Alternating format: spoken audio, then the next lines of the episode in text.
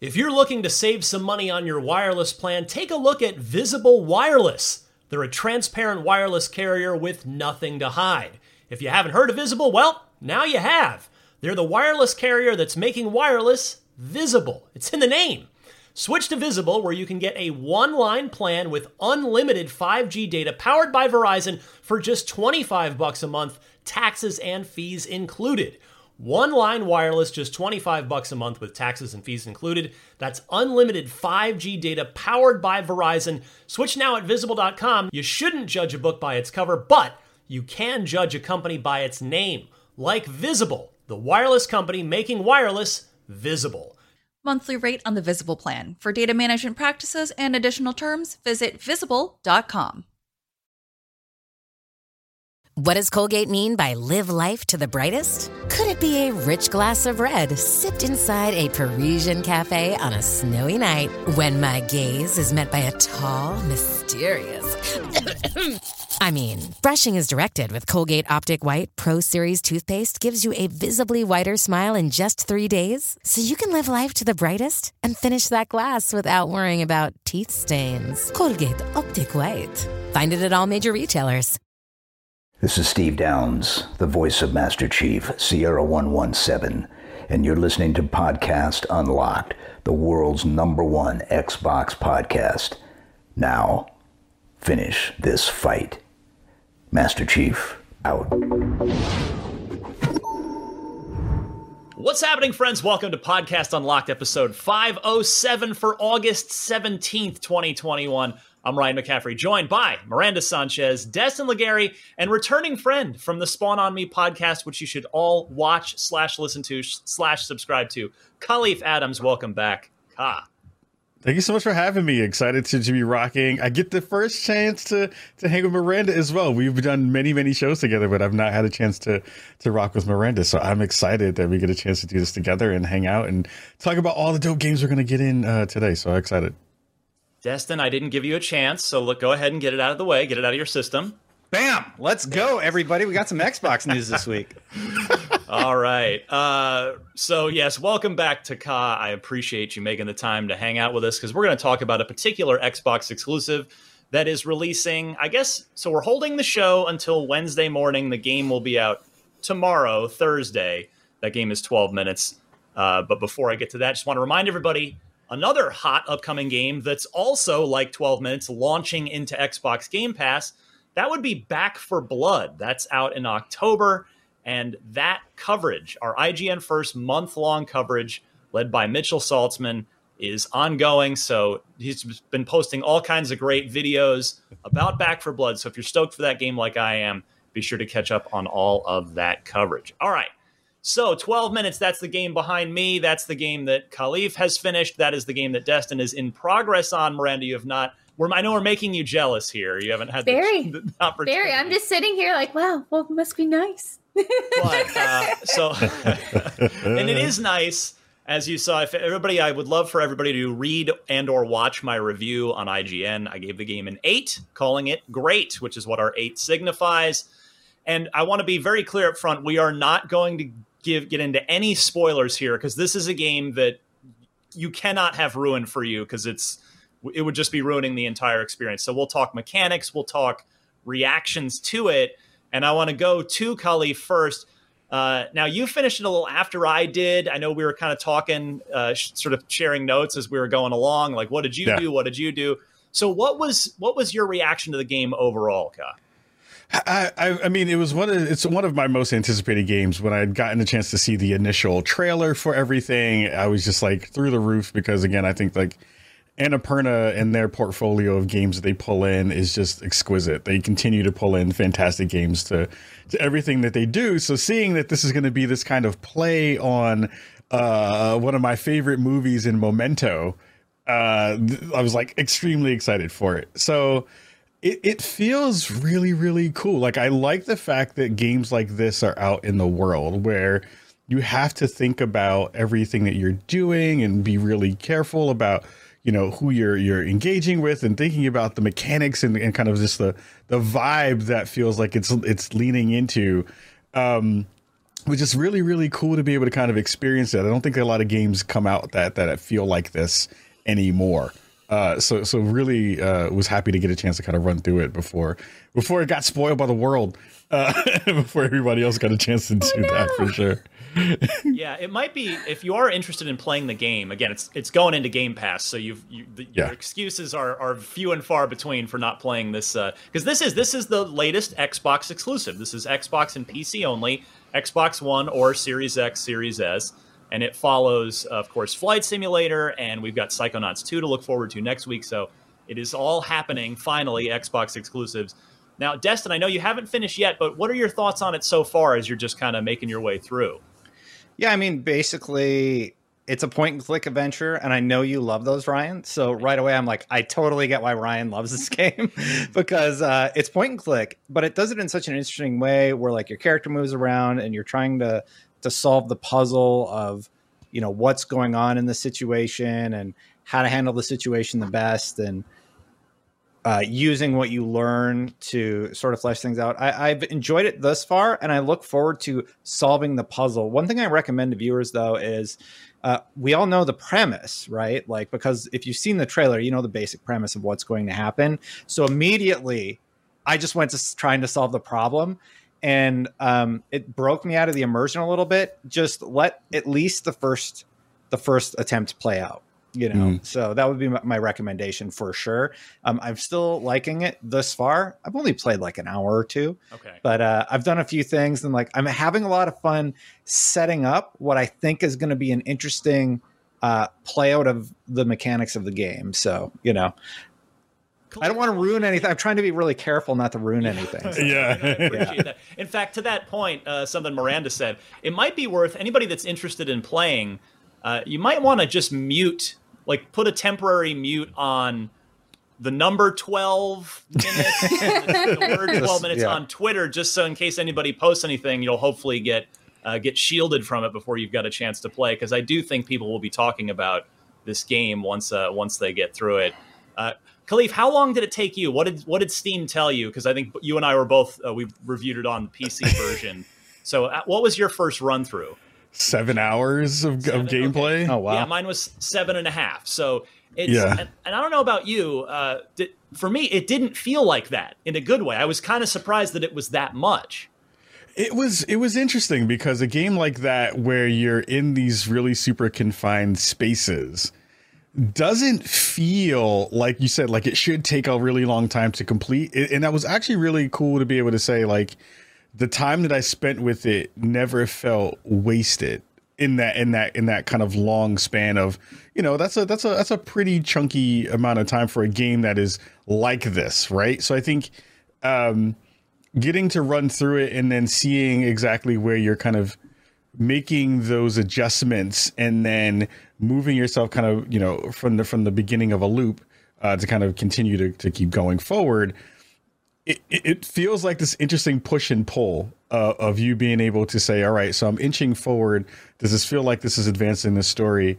Um, and then you kind of look up and you're like oh wow. Like this was like an hour and some change that just went past um, and, and, it kind of does fly by in that way, which is which is pretty awesome. I love the fact that that's a part of the the, the story that's going to be around this game.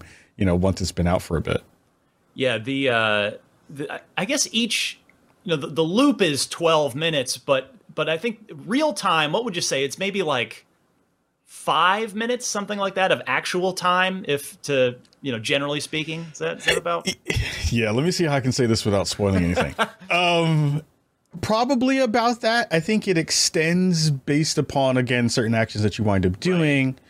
Right. Um, but there's like, it, and tell me if tell me if you felt this as well. So it feels like there is in like an initial loop within a loop, right? It feels like there's yeah. like this one segment of of of a of a part that that moves, and then you're like, all right, yeah. if I get to here, then I kind of know where a pivot point may be, or, or any of that kind of stuff.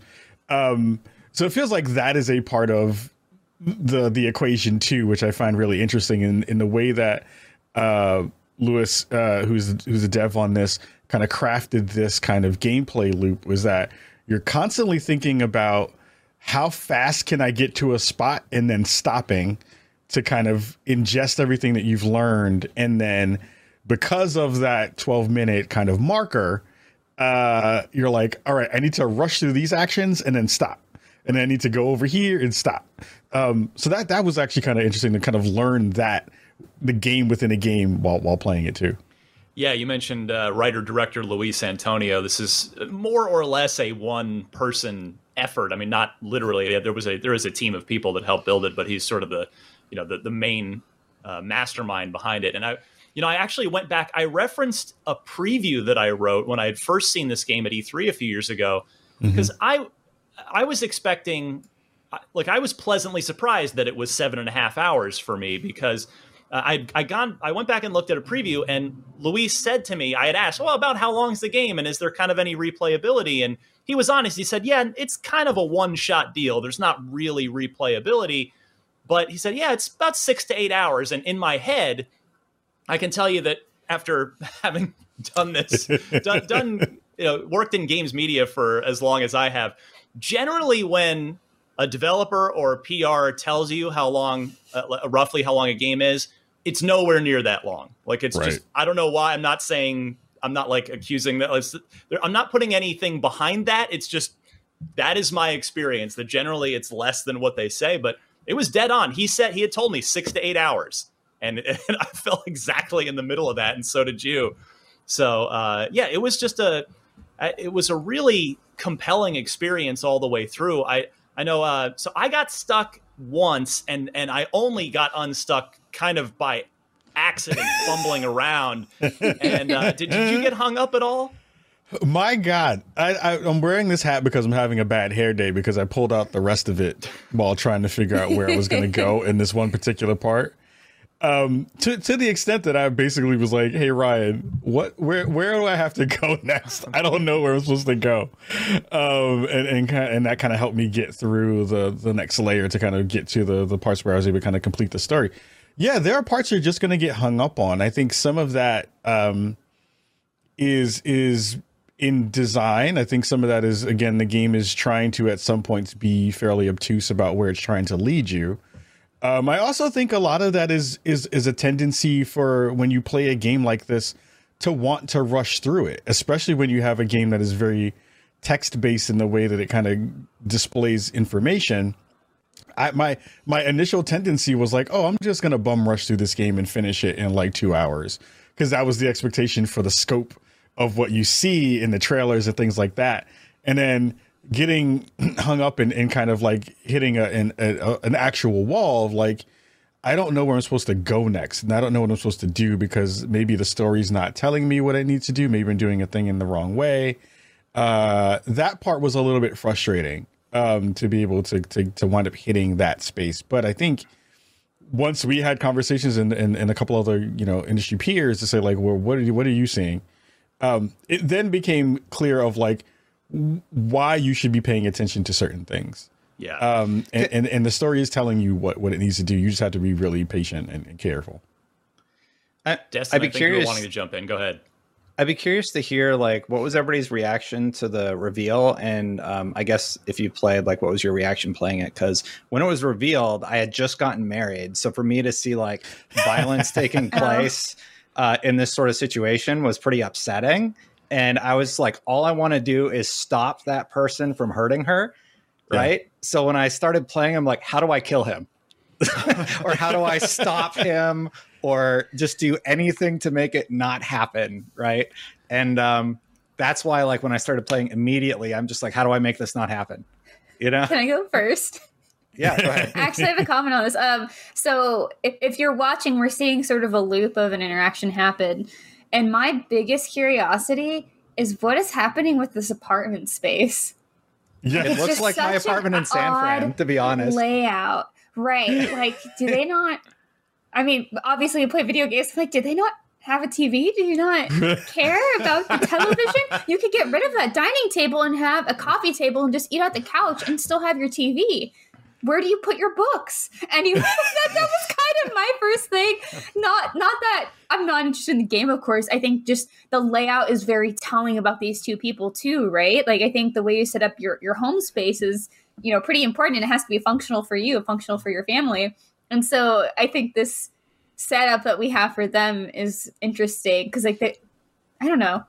I'm, I'm, I'm with you. They're committed enough to have stuff on the walls. Like that's that's a pretty big Well, deal, I'd say. So uh, You'll I'm with appreciate, you. Miranda, that you can actually go up and look at each picture or painting on the wall. You can you can Right. actually like take a zoomed in look at that. But Even yeah, even this- like even thinking about that, I'm just like I'm sad. Like they can never cook fish in this apartment because you're just gonna like that's all gonna get stuck into the couch smell and it's gonna be stuck into the wall. Like like you just can't do it. This is gonna be bad. I'm curious. um, do you think this is ahead. New York or San Francisco? Because the guy's wearing a suit. Clearly, he, he's coming home from something. You know. I, I get kind New of York. more of a New York vibe from this. yeah, yeah, Yeah. me too. There's, I- there's oh, way I've lived more. in- Yeah. tiny places, probably worse space than this, but you know, I would Just say by just by the bathroom. The bathroom layout tells me it's New York because they Yeah. don't care about where they put the toilets in New York. Oh, They don't care. They're just like we'll throw it right in, in your walkway. You can't get Yeah. around it. You have to dance around it. Kahlief, you talked about your sort of initial instinct being to try and just rush through the game, and and I I totally understand that, and I I really thought it was clever how they the it's it's like the game anticipated that, and you just can't because you you you almost there are some loops where if when you know what you're trying to do it's like you you you know that you have to just try and get what you need and then reset the loop so you like almost fail on like get what you need and then fail on purpose to reset Yeah, I, I kind of like that. It's weird because after after going through it and and finishing it, I tried to figure out like what what is this game like in in you know what's the analog that I can kind of connect this to? And I was like, this game is like Simon. Remember the old you know color color yeah game Simon? memorizing the pattern memorizing the pattern and then kind of like continuing to kind of get that next layer of where you want to go uh, without kind of messing up the previous part of the pattern and then getting a chance to kind of like move forward. It, it, it actually like when, once I learned that that was what was happening, that made it easier for me to kind of navigate. And you do have to you do have to fail, uh, which I like. It, it it stops you from from from kind of having progress until you have failed a certain thing in a certain way or certain things in certain ways to be able to kind of get to the next layer of it. I do, I do think, and and, and I know we haven't talked about it yet, but one of the other things that kind of raised the level of excitement for this game for me was just seeing the the caliber of actors that were that were in this this piece. You know, seeing McAvoy in it, and and and uh, and and my friend. Uh, why am I, I'm now I'm blanking on his name. Jesus. Willem Dafoe and Willem Daisy Dafoe, Ridley. and Daisy Yeah. Ridley. Yeah. So like seeing that tho- those folks are going to be in this piece too was really cool because I, you know, I'm from New York. I love the theater, the, the, the theater life of, of of where you kind of go to see a show, and this feels like you're kind of in one of those theater in the round moments where you're kind of seeing it from the top down perspective or around it, and you're just seeing everything kind of play out in front of you, which I which I love as a as a kid who loves theater stuff. So. Yeah, uh, like it's brilliant in the way they kind of lay that stuff out for you, um, and, and kind of let you kind of run through it.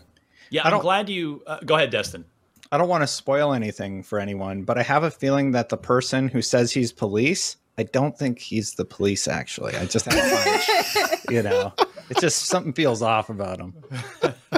Well, you'll find out. You'll find out. But yeah, I'm glad you mentioned. I, that's where I was going to finish this discussion before we move on because there's plenty more to talk about this week. Is the voice cast and yeah, what a what a get getting. You know, if, they had gotten one of those three actors, it would have been like, wow, that's cool. They got you know Daisy Ridley or they got Willem Dafoe, but to get all three of those very respected seasoned actors it definitely elevates the material i thought because this you know the story is the material i mean yes there's a it's a point and click puzzle adventure game but you know you need that that story to be delivered in a in a meaningful way. And and boy those three actors i thought willem dafoe in particular he was the standout for me. Um just his performance was was uh pretty pretty terrifying at times in the best of ways. Um but yeah it's it this is fantastic game. It's on it's launching right into game pass.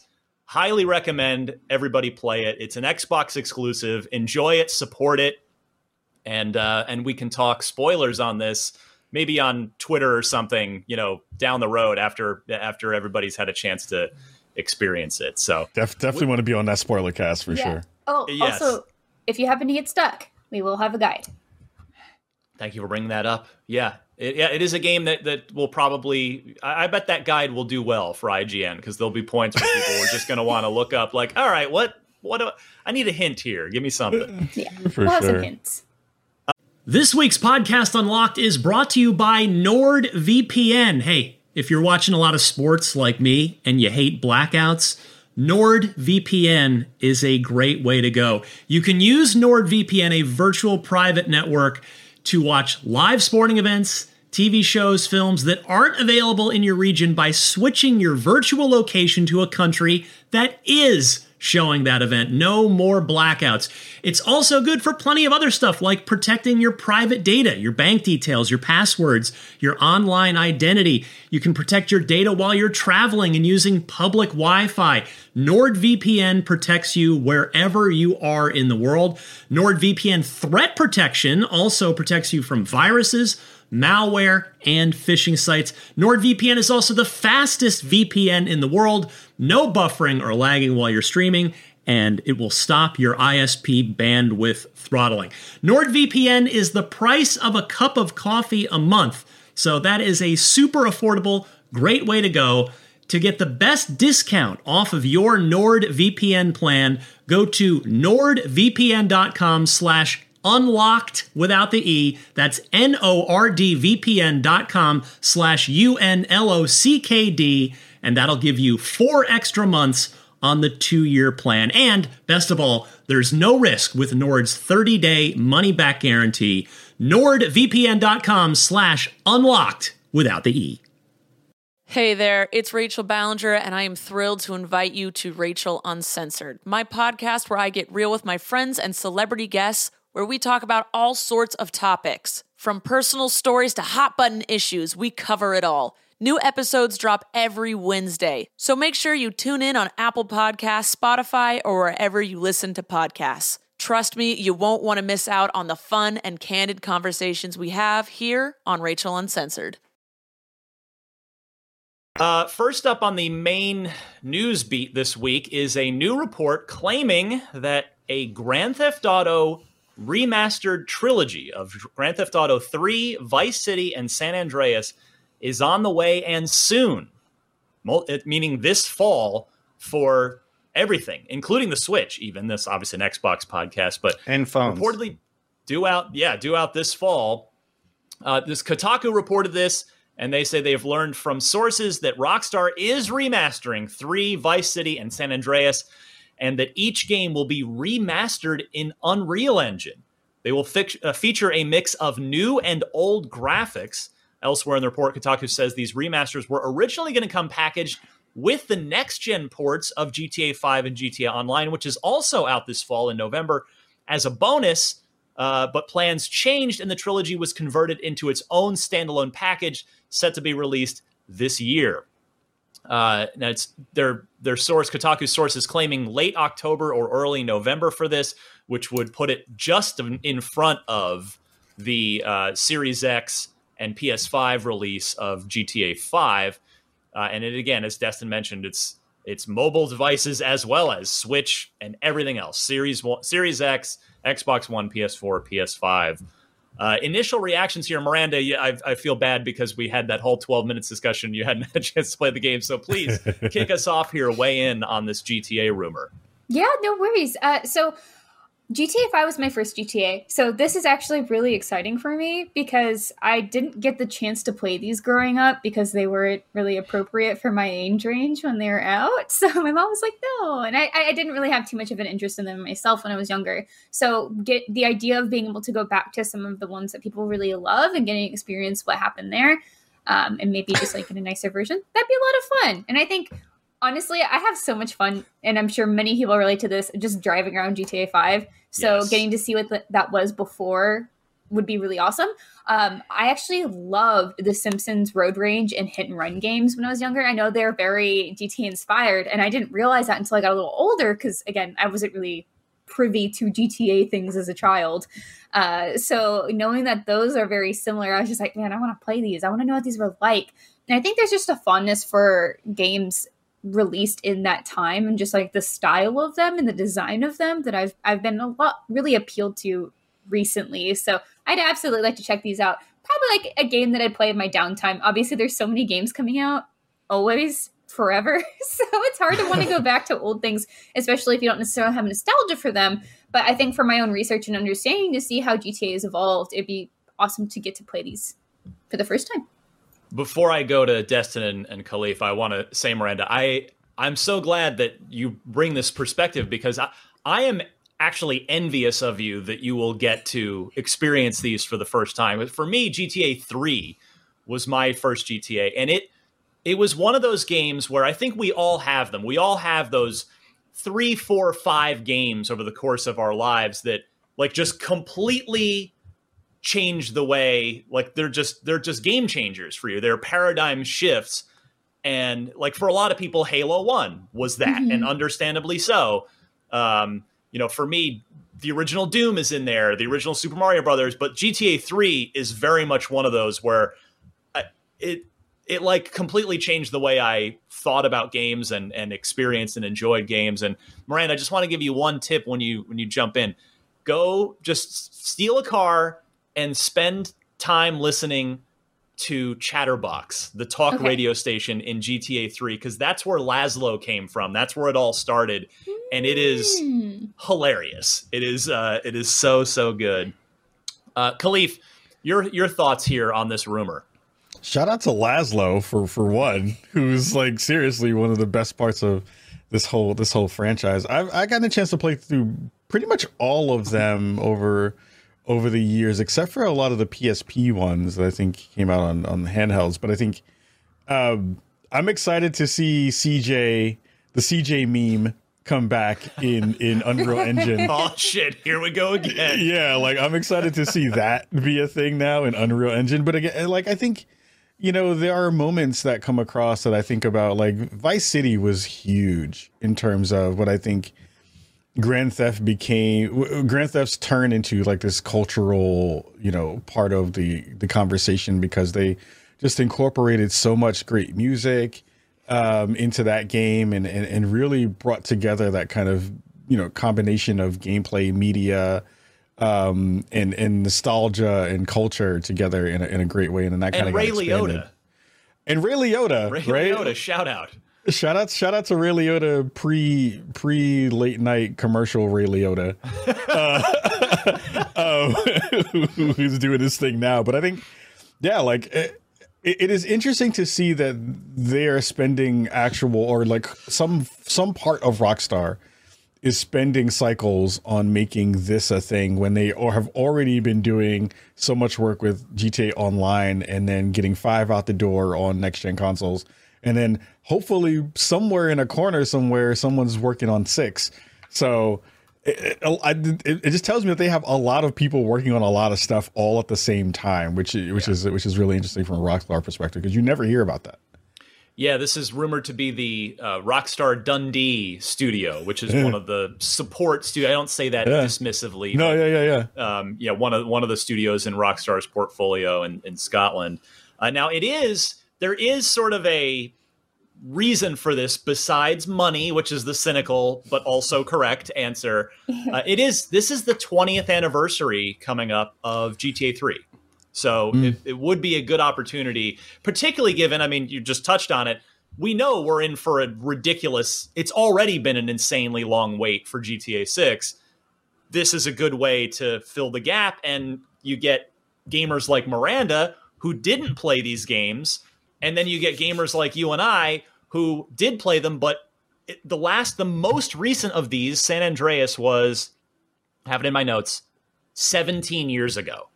So oh, wow, you know, it's there. It, it it feel like these are these are in the pocket where it's not just a lame cash grab of a of a. It's not a remaster of a game that came out five years ago, but you know, it's uh, it, it's it's sort of it'll be there for those of us that did play it because it's been a while, and it's there for those of those of you that never played it, like Miranda.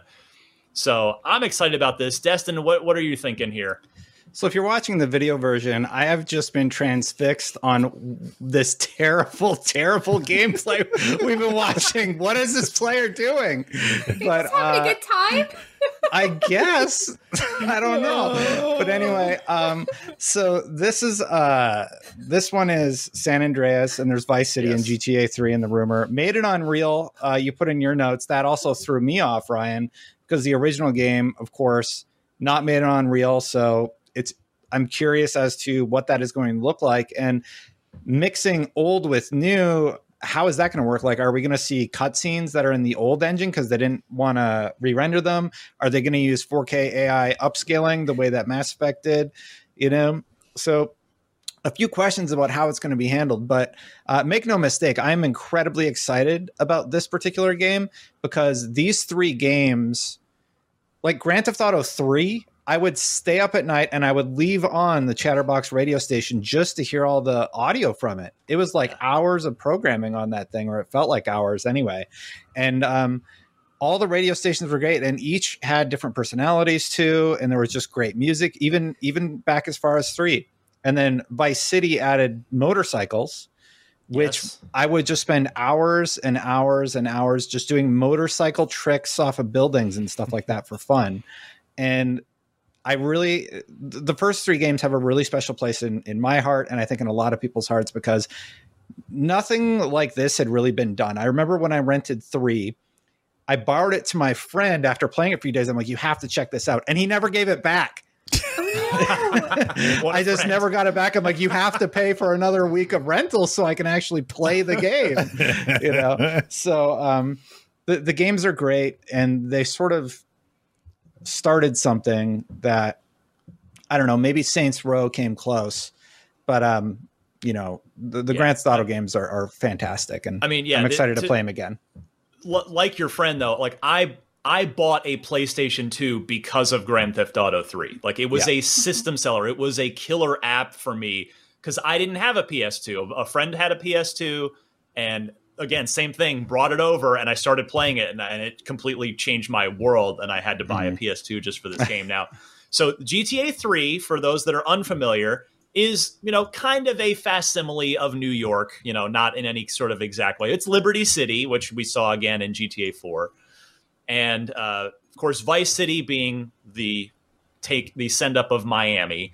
And then San Andreas took it to an absolutely insane scope that I don't even think GTA 5 rivals because it's LA, it's uh, so it's Los Santos, it's uh, it's Las Vegas, which is Las Venturas, and San Francisco, which is San Fierro, and all the like just deserts and land in between. It's an absurd map that that, that they did for San Andreas. So now uh, I want to go around the table. Um, so I'll start. So Miranda, for you, the question is, which of the three are you most excited to play first? And then I want to hear from from uh, Destin and then Kahlief of which is your favorite of of the three. So Miranda. San Andreas for sure because people still play that game a lot, and I'm very curious why. So that's I think the one that has me most curious. Destin. Uh, San Andreas, I seem most curious. Mhm. Yeah, I think people really love that game. Uh, for me, though, Ryan, I might just start at the beginning. I'll probably just start with three and then go to Yeah. Vice City because three had the silent protagonist, and then Vice City had Ray Liotta. But why not just start at the beginning and go through the series? But is is that your favorite of the three? Looking back, My my favorite is Vice City, hands down. yeah, yeah. There are, Yeah. a lot of people share that. Kahlief, how about you? Uh, San Andreas uh, is mine.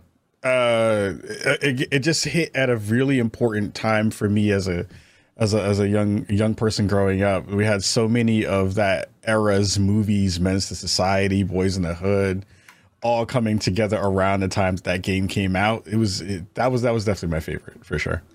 Yeah, yeah. There is the, spoiler. There is no wrong answer to this question. It's just like all three were incredible in their own ways. I I'm actually a little uh, a little sort of against the grain on this in that Vice City is my least favorite of the three. not saying it's bad at all. It's a, a phenomenal game. Again, the the sense of the '80s Miami is is and this. I would say I think the story might be Vice City might be my favorite story of those three games uh, which Ray Liotta is a big part of. But for me, the, the Vice City, geographically, Vice City was the least interesting Uh, I think it's the least interesting piece of geography. Again, from a just purely wandering around the game world perspective of any GTA game, because it's just a flat like rectangle. Basically, it's just not you know. Three had had the three distinct districts. You start in kind of the uh, like the industrial area, and then you go to the downtown, and then you unlock the suburbs, and then of course San Andreas I just talked about has everything, and uh, and then four came back later with a much grander recreation of Liberty City, and five we all know how crazy five is, but yeah, I, three three has such a, a, a warm place in my heart, but I think I'm most excited to play San Andreas again because of its scale. Because I, I mean, I played it at the time, but that was a long, long time ago, 17 years, and I just can't wait to see it. Now, uh, we talked about the Unreal Engine factor, and Destin mentioned that you know that sort of seems odd because yeah, and I'm with you. That was like, wait a second. So the, I went back and I had to remember, I had to go back and look up the name of the original engine from those games, and it was I remembered that Criterion, the makers of Burnout, wrote that engine and it was called renderware so it was used in a number of games in the ps2 original xbox era. And so yeah rockstar didn't make that engine. They licensed it.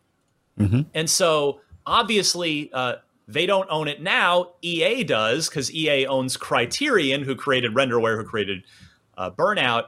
So it makes sense that they maybe wouldn't have wanted to go back and try to work in an engine that actually just doesn't exist anymore uh, at least it's not supported anymore. So, but the Unreal Engine thing was weird. So it's like, can you remaster a game using a different engine? And I posted this on Twitter, and I wanted to mention it here because uh, I appreciated. I got two professional game developers to, that responded to me and gave me great uh, uh, information on this.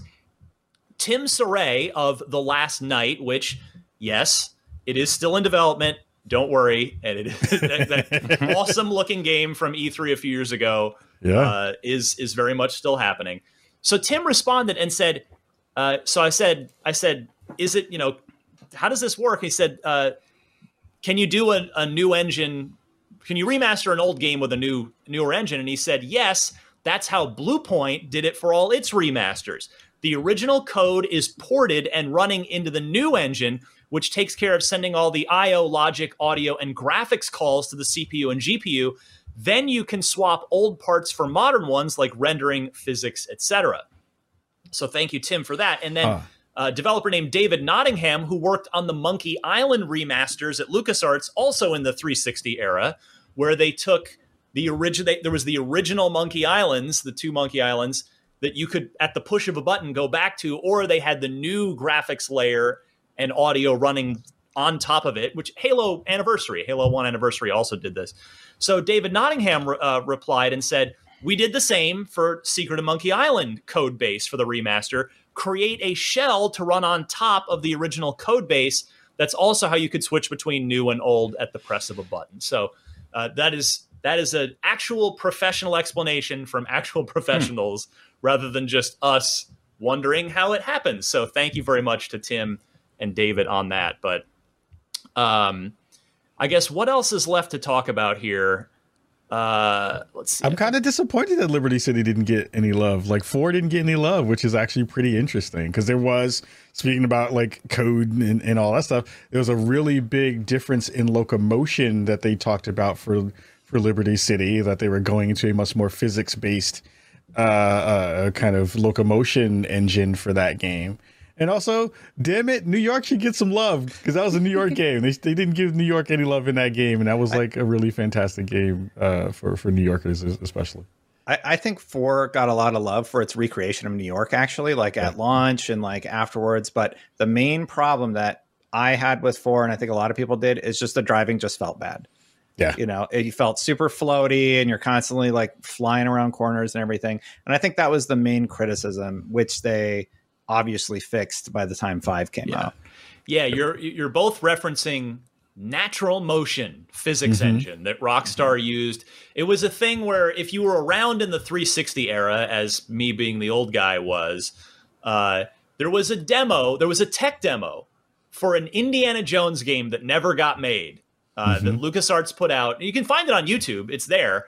Uh, using this natural motion physics engine that had that that uh, had been written, and it was a, a demo of Indy. Like I think he's I want to say he's like in San Francisco on top of a uh, on top of a. Uh, um, what are the things we have here again? Cable cars. cars? There we go. Car yeah, Yeah. For like fighting on top of a cable car, and you can see like it looks more fluid. And so Rockstar did grab that technology and they they used it. And as you know, they had four had GTA Four had a, a brand new engine from the previous three games, the uh, Rage engine, Rockstar Advanced Game Engine, if you remember, which they prototyped. Funny enough, you don't see anybody really do this anymore. Uh, here's an in in show trivia question from me that I'm just going to throw out to you guys right now. Do any of you remember the game, the actual game that Rockstar released that was literally just a test for the Rockstar Advanced Game Engine that would Uh, later be I do. used in in GTA 4? D- So Destin thinks he knows. How about No, Connor. Miranda? Any thoughts before I go to I don't Destin? here? remember. Absolutely not. I have no Okay. idea. Destin? It was the ping pong table tennis game. Yes, very Huh. good. Yeah. Yes. Oh. Rockstar Table Tennis. Yeah. That was the first thing that they made in Rage, and uh, that was their little proving ground for uh, what the engine that would go into GTA 4. I love So, that game too. I did not know that. That's one of my favorite games of all time, actually. Good job, Destin. So, um, yeah, I wonder. I mean, th- cynically, for they, you know, they could, they'll probably do the same for that in uh, what 2028 maybe when that game turns 20 years old in the next console generation.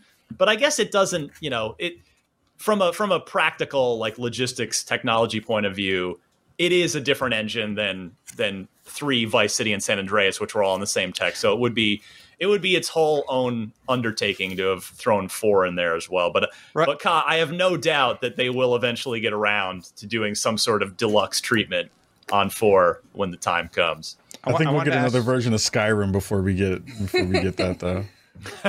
yeah, yeah. That's it's, how many how many times will Skyrim have come out by that time? Destin, I, I actually wanted to ask a question sort of in that vein. So this will be like the third time Grand Theft Auto 5 has been re-released, right? They released it 360, they re-released it on the Xbox One era, now they're re-releasing it in the Series era, and then of course same for PlayStation. Um, so my question is, originally this was going to be bundled with the Grand Theft Auto 5 uh, re-release, which to me is a great value proposition. The fact that it's going to be separated leaves me with the question: A, with smart delivery, which I don't believe will be part of it here, are we going to be paying again for Grand Theft Auto 5? And uh, B, without the value proposition of the remasters, where do you think they're going to end up pricing it? Do you think they're going to do a full 70 bucks again? good question. That that was something that was on my mind about it because Skyrim, yeah, released on like everything multiple times, right? Yeah. What what what's the value proposition to buying it again on the series consoles? Without Kyle, go to this?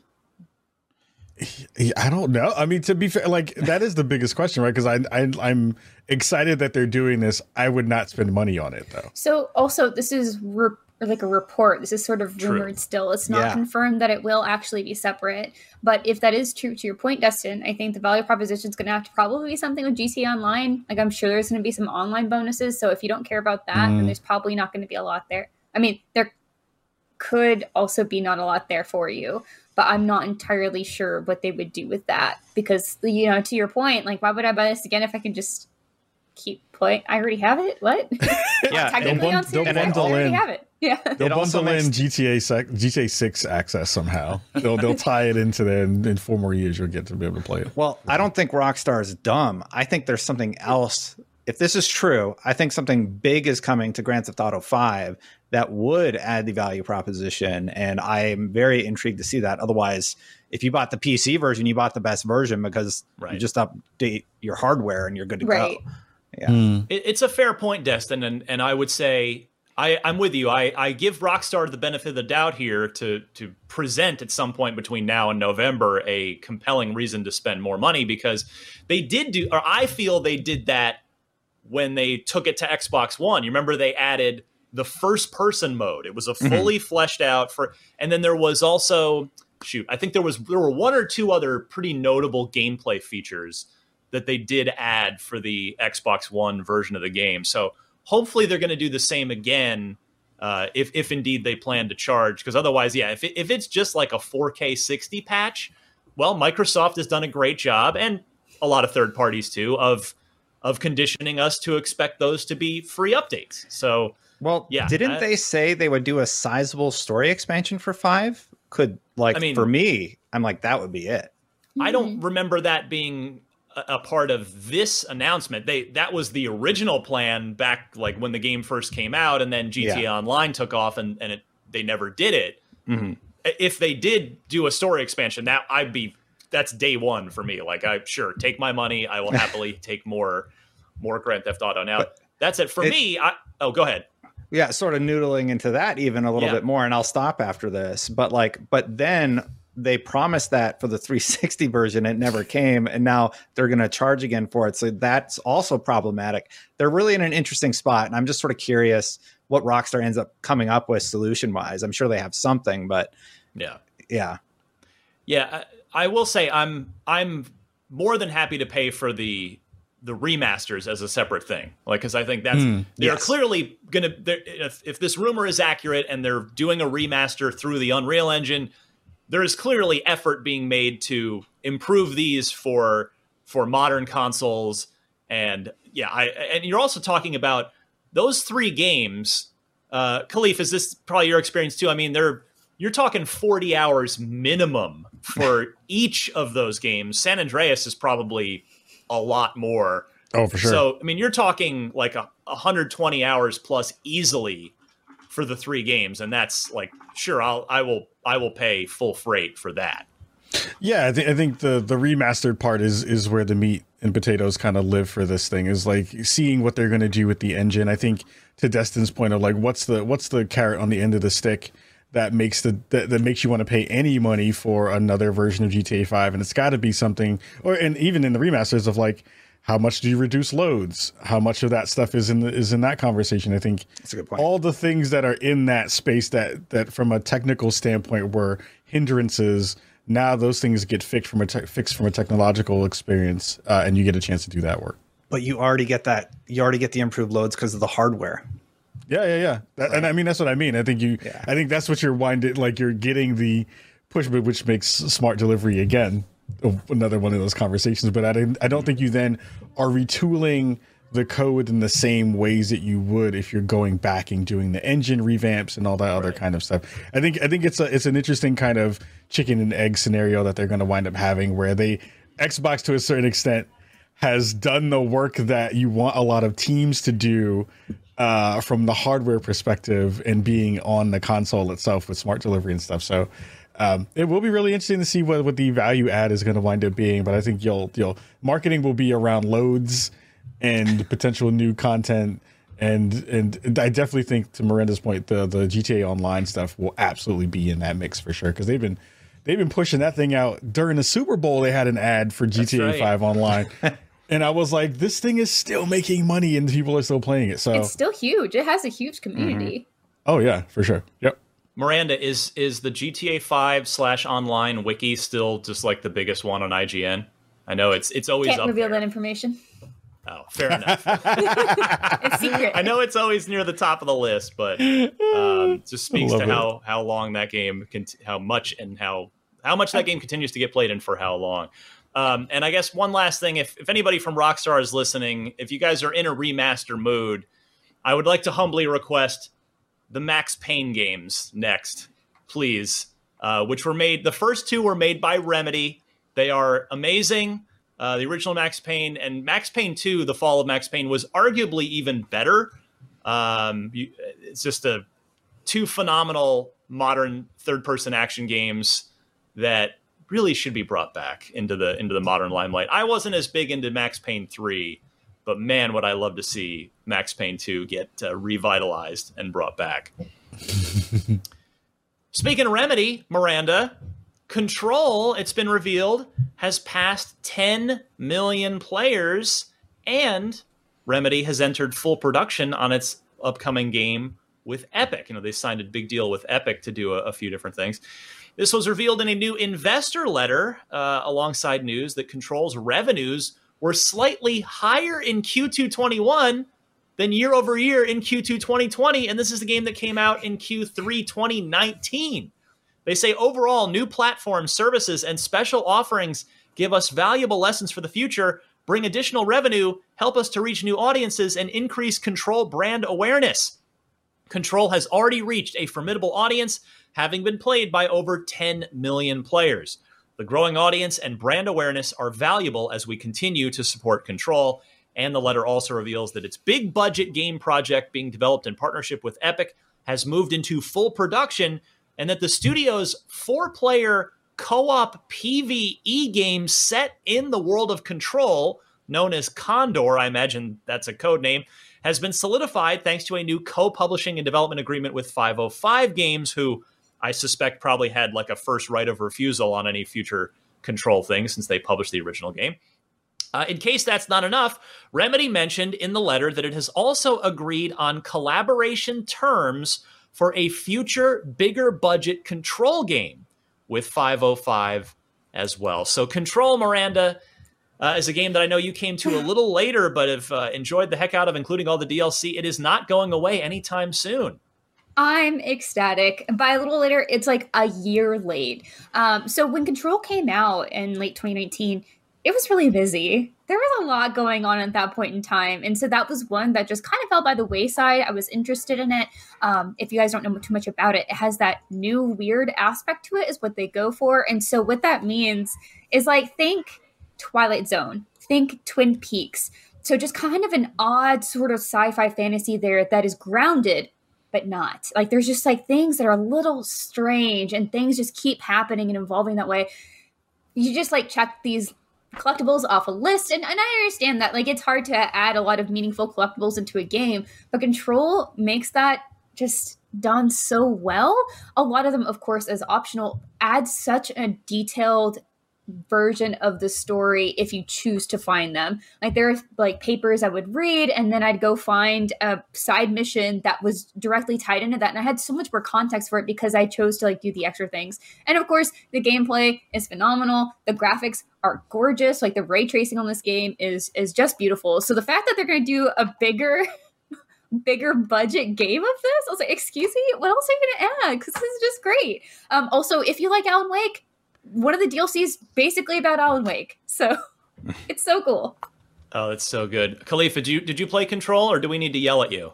No, I am a huge Control fan. Excellent. I, I I love Control. I was I was one of the people who was standing up on on a on a on a box on a on, a, on an Apple box and was like, please make more of these. I need each one of these small little weird real world things to be its own story uh, that you kind of make uh, into its own kind of DLC. I, I'm a huge Control fan, so I'm, I'm hyped for this. And the Yeah, I- characters. Sorry, I was just like watching No, this uh, video clip, and it just you know you know when your heart just connects with something, you're like, oh, Ahti, you're so great. You're such a wonderful janitor. Thank you for being there for us the whole time.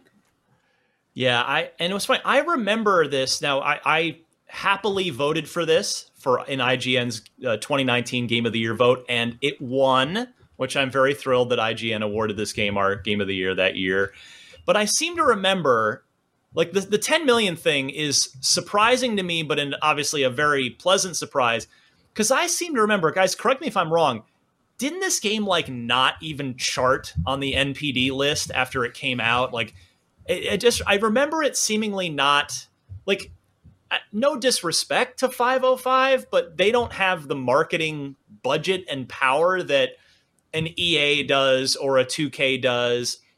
And I really felt like at the time like oh this is a great game but it's just on a publisher that doesn't have the resources to really make as big a marketing push as this game deserves. So the fact that it has found a long tail and has has made its way to 10 million players just makes me so happy. And and uh yeah this is official confirmation that the sequel is happening and it it sounds like correct you know again jump in if you disagree anybody but it sounds like it hasn't even started yet like it's just but it's it's like they signed a contract and and a sequel's down the road but uh but hasn't begun yet but yeah uh destin your thoughts on control and, and this uh very pleasant news Control. Yeah.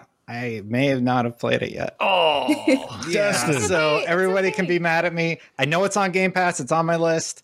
But uh, look, if people love the game and they're adding new content to it and they're going to make a bigger thing, I'm all for it. Happy to see it succeed. Yeah, Uh, it's it's better than ever on Series X. They did a really nice job because it it actually at the time it came out, it didn't run that great on a stock Xbox One. It was you really needed a One X to to get it to play pretty well, or obviously a PC would would crush it with the right PC. But now on Series X with the Ultimate Edition, it runs super well now. So if if yeah, if you haven't jumped into Control now's as good a time as any before the the fall game madness really gets going. But I really love seeing this. Just very happy for Remedy because that's a studio that, in my opinion, has never made a bad game. The um, Quantum Break is is the game like it didn't. Quantum Break kind of flopped, but it at least to the best of my knowledge, it. Uh, but it was a game. It was still a very good game. I I just didn't think it a lot of people seem to write it off for the whole TV integration thing, which I actually thought was really well done. So Remedy's track record is just unbelievable from Max Payne 1, Max Payne 2, Alan Wake, Quantum Break, and now Control. They've just made so much great stuff over over time. And as actually Destin mentioned on last week's show, they have another game that's coming out hopefully soon, which is they did the campaign for Crossfire X that we're still waiting on as well. Oh, We'll get to see. Awesome. And, yeah, we'll hopefully get to see that uh, at with, hopefully with a release date at the Gamescom uh, event, the Xbox press conference that's coming up next week. Uh, let's see here. All right, we've got about t- 25 minutes left in the show here. Continuing on the whole bent that we've been on this episode of making old things new again, the uh, get this, this is an interesting leak. It's a direct leak. The original upload of this year's QuakeCon schedule from Bethesda appeared to suggest that a revitalized edition of Quake 1, one of id Software's all-time classic games, could be announced at QuakeCon, which is coming up uh, this week. Actually, that's, that's coming up on Friday. So this was first spotted by Xbox Era. So shout out to them. The schedule features a panel called "Let's Talk Quake," which is going live uh, early in the morning on this Friday, 7:30 a.m. Pacific, 10:30 a.m. Eastern. When originally uploaded, the description of this panel stated, "quote." Quake is back in this special stream. John Linneman from Digital Foundry, who's been on this podcast, talks to uh, Gustafsson of Machine Games about the title's iconic legacy and what it meant to both of them. The pair will also discuss the additional content Machine Games have contributed to this revitalized edition. So that's pretty. Now that's been edited. it's no longer you can't find that on the website anymore. But uh, that's pretty cut and dry. Plus, what you know, if you're going to have John from Digital Foundry, their whole thing is technical analysis. That would seem to indicate that you're bringing something forward to modernize it in a new way. Uh, Kahlief, were you a Quake guy along with myself back in the day? No, I missed the Quake era because I was not playing on PC at that Yeah. point. Um, but it is one of those things where, uh, knowing that this is going to be coming uh, kind of around again full circle, it, it's like everything that you can think of in the world that was once a thing is going to get a remaster at this point. Probably. Which I'm just like, my goodness! Like, all right, everybody, we know what this is cool, but like also we've seen it like 17 times already. You don't have to make this again. So Uh, Miranda, what like what shooter? I know this. So Quake One was mid '90s. You're younger than than than all of us, but God bless you for Yeah. it. Uh, what like what shooters did you cut your teeth on as a kid? Because I know you love shooters. Yes, uh, GoldenEye was my first shooter, but I was small enough to where my mom didn't want us playing it, so she would hide it. She'd hide, she'd hide the cartridge, and she'd be like, "You can't play this." So my sister and I would find it, we'd play it, but when she would come in, we were just like, "We're making wall art with the bullets." Like we would shoot the walls and just say, right. "We're I making- forgot about making that. the walls." Yeah, so we were too young to actually be playing that, and then my first shooter that I played, I think in earnest, was Halo. So that was my first Yeah. real shooter. I played that with my dad in secret. So Yeah, you've Yeah. told that story, which is just such a wonderful, heartwarming story. Now, I, I do have to ask Miranda: Is it was was the GoldenEye cartridge was that your dad's? Because otherwise i have to ask how, did, how was it in the house if your mom kept hiding it from you and your uh, sister? yes it was my dad's. Both my parents play video games. Like my mom likes racers. She likes oddly enough mortal kombat and um, some of the the injustice games. So she likes those kinds of games. But my dad likes shooters a lot. So he did have some pc shooters. Like i watched him play some of the original call of duties and other things um, when he was really into pc gaming for a while there so those those are my dads. nice. Destin, Quake for you back in the day or no? Uh, no, like uh, definitely the the very first first person shooters I ever played were like Wolfenstein, Doom, like the originals on PC, you know, yeah. and uh, Duke Nukem. Uh, you know, Duke Nukem was really edgy when I was a teenager in high school. So, uh, yeah, uh, not Quake. And I, I'd be really curious to see how Quake has done. We're looking at I believe the latest like arena shooter that they did. I don't know oh, this, for sure. This is Quake Champions. Mm-hmm. Yeah, so Quake Champions was the one where they had like different heroes with different powers and everything like that. And and Quake, I don't know. I love what happened with. I don't know. I don't really know what to say about this. I almost said Doom, but then I'm like, no, that's wrong. so yeah, no, that's right. Yeah, Quake Quake Champions is kind of a an esportsified version of Quake Three to an extent. Um, so yeah, I, I don't know what to say to about it. It's a what? Where did they go with it? Like, is it if it if this didn't work, what are they going to do that would work? Well, I think technically yeah. Quake Champions I don't know if it ever came out of beta. Like it's in a. I'm not sure what the state of. it I don't is. remember it did. I don't remember if it did either. I, I feel like it got announced and then just never heard anything else about yeah. it again. Next up this week, Miranda, our resident Call of Duty superfan slash expert, new Call of Duty finally setting an all-time record for latest Call of Duty reveal in a year. Here it's it's August 17th as we record. This reveal is happening on the 19th of August. And we do know the game is called Call of Duty Vanguard.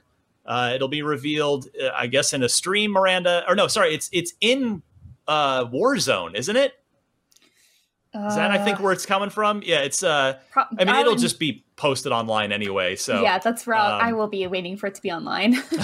yeah, the news comes. Uh, so Charlie Intel initially reported this, which Activision has since posted and confirmed on the Call of Duty channels. But there was a leak. So we've got some information for you besides just the name and the date of the reveal.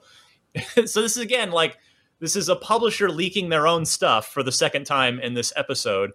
It was in the latest season 5 update for Black Ops Cold War and right in there was Call of Duty Vanguard artwork, the logo, and perhaps most interestingly for fans, mention of an open beta, which at this point is kind of routine for Call of Duty multiplayer each year. Uh, fans quickly discovered the leaked material through data mining the game files for the latest update, and naturally, Activision removed it all pretty darn fast. But we learned some stuff before they did, and it would seem that Vanguard will be set once again in World War II. So we're going back there, given the clothing and the guns that the characters are, are using in these assets. And it can, it also seems to confirm the report from earlier this year which suggested ideas that the game would be set in an alternate timeline in which World War II had not ended. Miranda, I want to get your reaction first here. I don't. I just don't want to do World War II again. It just feels too soon, right? Like that's what we had such Sledgehammer last time, and I, I think that story had some good points to it. Like I like the spy mission. I liked zombies a lot. They took a really cool horror turn with it. But going back to World War II, again, just it just feels a little too soon. Uh, though I do know that there are a lot of stories in World War II that maybe haven't been told or really explored, and that's probably what they're going to do is just like emphasize, like especially if they're doing like a alternate World War II hasn't ended, what happens, or like how do we stop actually stop it? I don't know. Um, so if they are taking a little bit more uh, liberties with this story, then that could be interesting, but it doesn't change the gameplay. It is still World War II. So that's that's I think a little bit of what I'm lamenting a tad. But we always have Warzone, right? Like if you if you want that classic Call of Duty, which is weird to say classic when we, talk about World War II and not Call of Duty. Anyway, if you want more of that modern feeling, we do still have Warzone that you can play, or that I can play at least. so with World War II, I have a lot of expectations, especially with the campaign. Um, so, one note on that quickly I do have a friend who's actually writing the game. I don't know anything about it. She has not said anything to me about it, but that's just like kind of a, I kind of have to remove myself from some of the criticism from it because I do have right. someone that I know that's writing it. And I'm very curious because it seemed like they hired a lot of people pretty quickly this year for this game. So mm. I'm a little concerned. It's like, hey, uh, how long have y'all been working on this? Like, how is this going to shake out? Um, that all being said, I am excited to see what you know Call of Duty on next gen systems is going to look like, and I, I, think they really have to wow with it, regardless of how long they've had time to work on these assets and with this team. Um, that's just kind of what they have to do, and they've definitely taken time to wait and get this ready for a later reveal. So um, I'd like to be wowed by it for sure, especially with Battlefield coming back. Yeah, yeah, that's true. We're getting we're getting both of them this year. It's going to be a big plus. Halo means it's a yeah. it's a huge like we're getting all the AAA first person shooter franchises this year practically. Destin, how about you? What do you think of uh, a, another return yet again to World War II for Call of Duty? So on the topic at hand about returning to World War II, but like it's the future, World War II never ended. I, I think that's interesting as a premise. I, I think the more difficult conversation that Activision is going to run into this year is their major problems that they're dealing with at their studio. And they are seeing a lot of people um, sort of take a stance and say either, I don't know if I'm going to play your games anymore and things like that. So like you look at our, our trailer post today as a 44% positive rating. Wow. And that is largely due in part to the news coming out about what has been going on at these studios. So uh, premise wise and uh, supporting the people that worked on the game who um like your friend miranda like that i understand totally but there is a, a difficult conversation about where activision goes from here they've done some pretty unfavorable things to put it nicely you know not only with their reaction to the news right. and hiring the law firm but like then you, the actual things at hands are downright disgusting.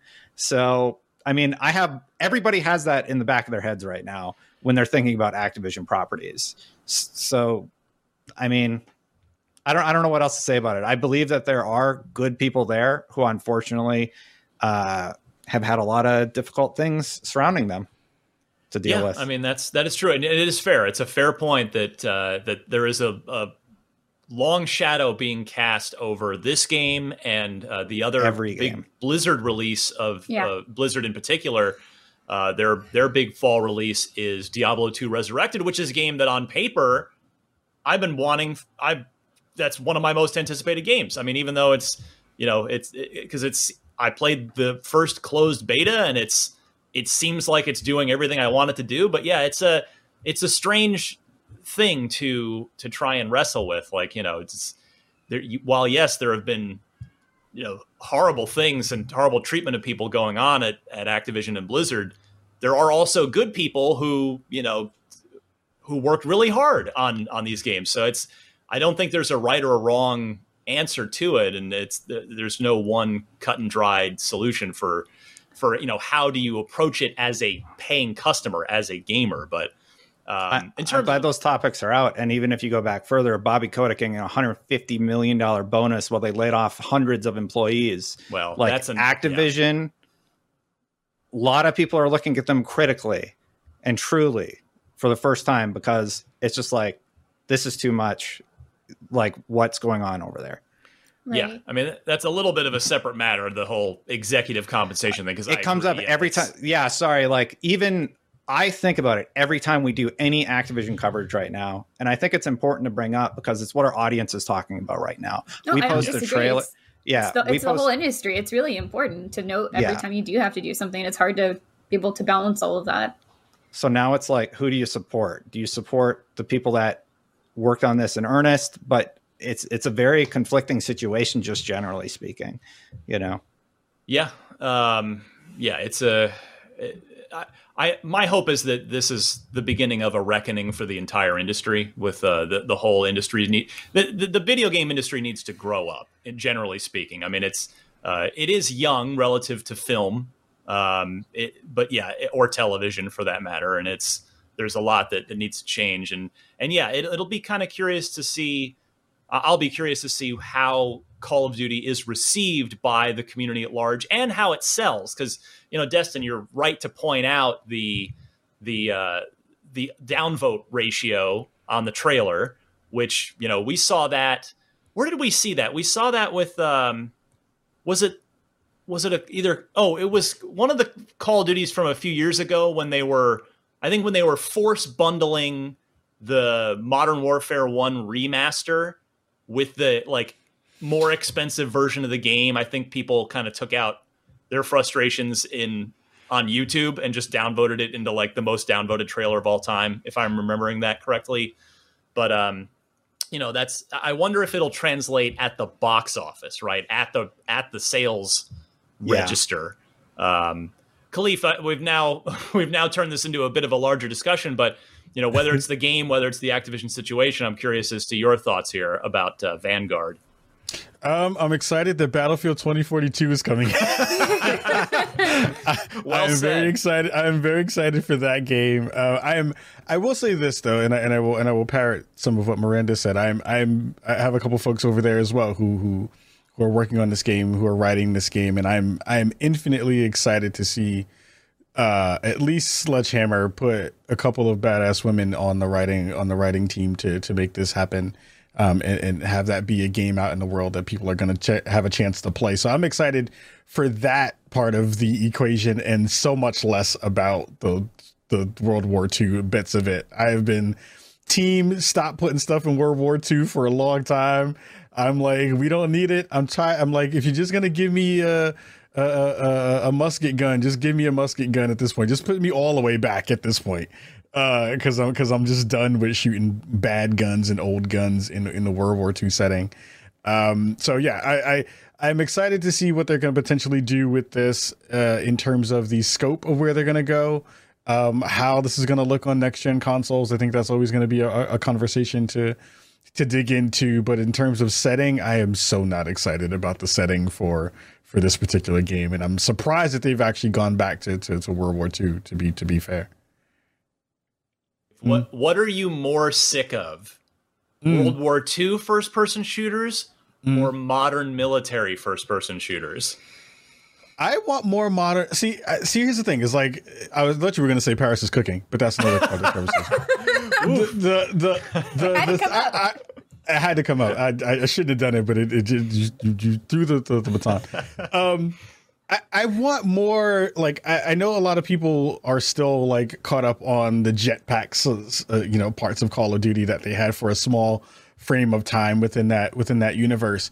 I want to see people go forward with the conversations because I think you get to broaden out the ideas around what these kinds of engagements and this kind of of combat and these kinds of weapons and tools and and, and gadgets can be because then you just start to just run rampant and and have your mind mind just go in any direction that you want to kind of use you get to use your fullest imagination when you're not having to be tied down to a very specific era um, and I think that's the part that I'm missing right now. That's the part that I'm excited for. Is the reason why I love Titanfall because Titanfall let you kind of dig into that idea in a way that you weren't able to use, you know, with things like the smart pistol and things like that. Like again, there's so many places that we can go, but we wind up continuously going back and and and, and doing the old hat version of of these ideas, which I'm a little bit a little bit annoyed about. I'm just like, come on, y'all, we can do better than this. on, on that point too really quickly they can still make it feel like a call of duty game. It can still have the same time to kill. It can still have the same movement.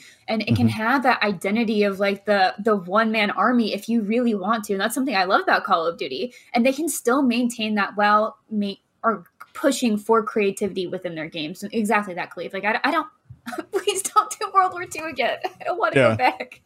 No more. well, I, I wonder, you know, we'll find out on Thursday. I wonder if they'll go, if it's doing, you know, kind of the alternate history thing, if they'll lean more into a little sci fi, which kind of Wolfenstein did that, like Wolfenstein 2 specifically. Like, hey, the Nazis invaded America and there's, you know, robot dogs coming after you.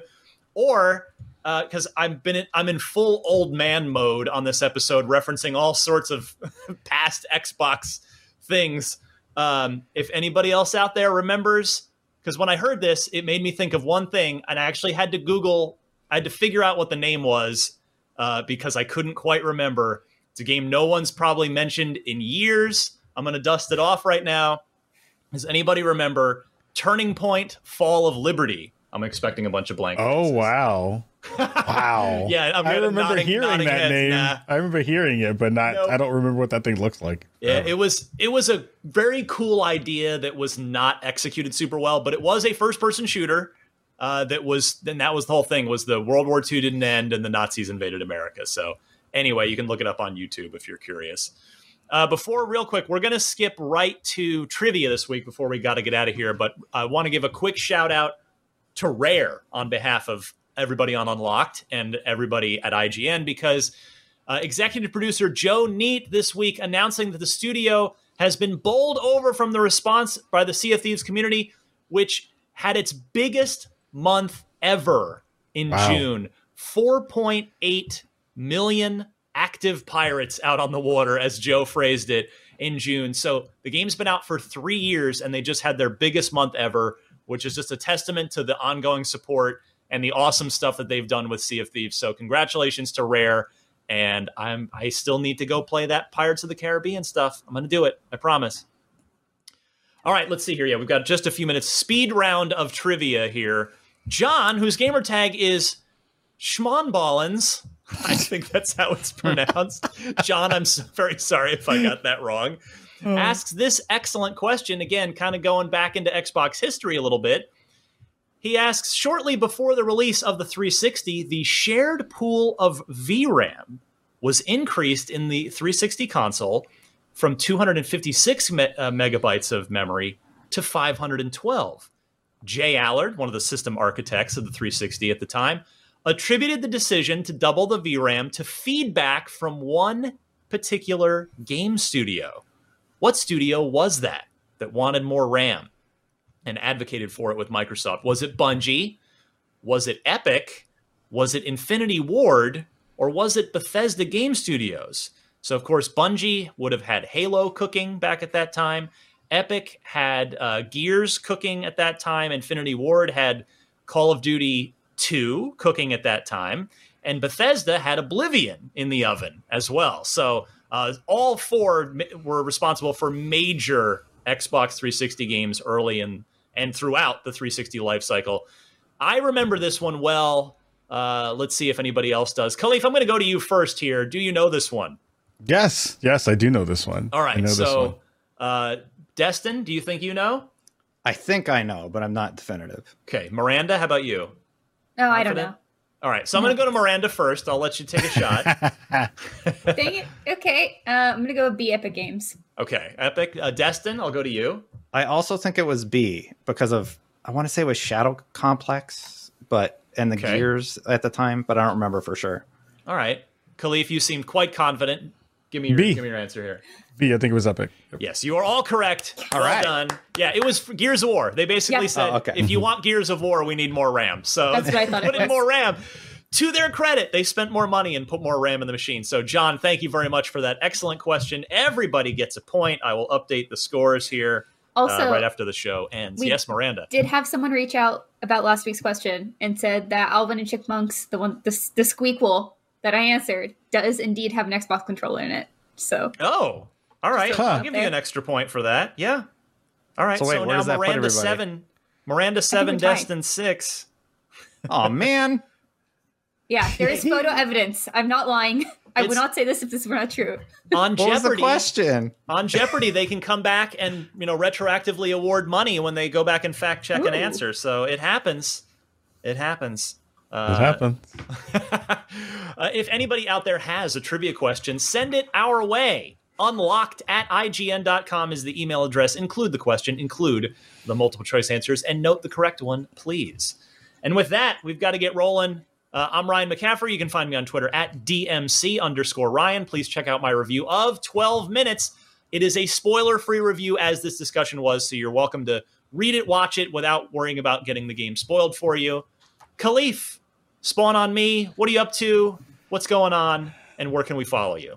First of all, thank you again for for having me. It is always a blast to get a chance to rock with you all. You know, I, you know, I love getting to hang with all of you. You can check out more Spawn on Me uh, every Wednesday night. We do a live show on Twitch, twitch.tv slash Spawn on Me.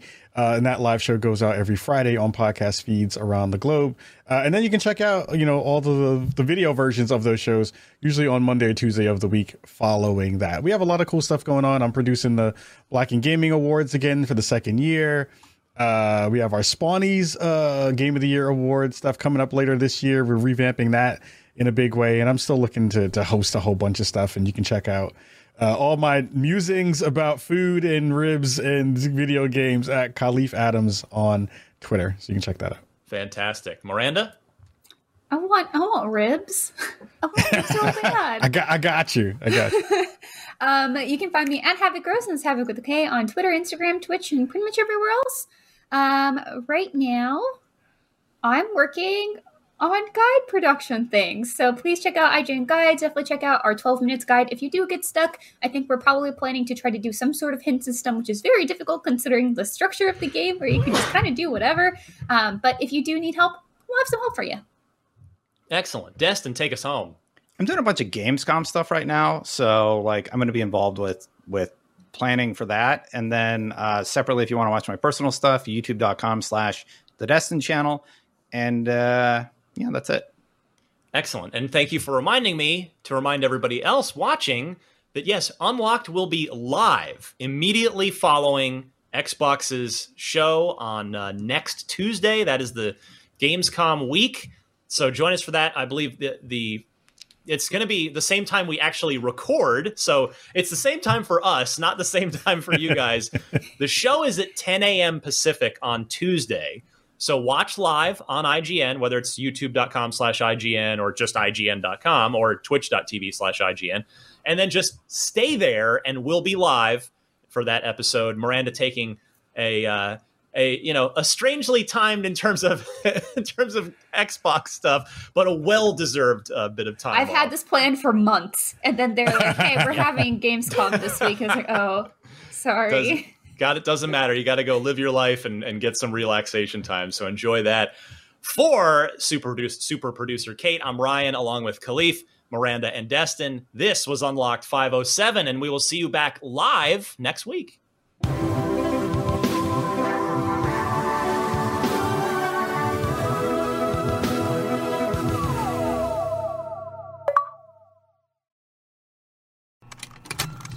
Contained herein are the heresies of Radolf Burntwine, erstwhile monk turned traveling medical investigator. Join me as I uncover the blasphemous truth of a plague ridden world that ours is not a loving God, and we are not its favored children. The heresies of Radolf Burntwine, coming January 2nd, wherever podcasts are available.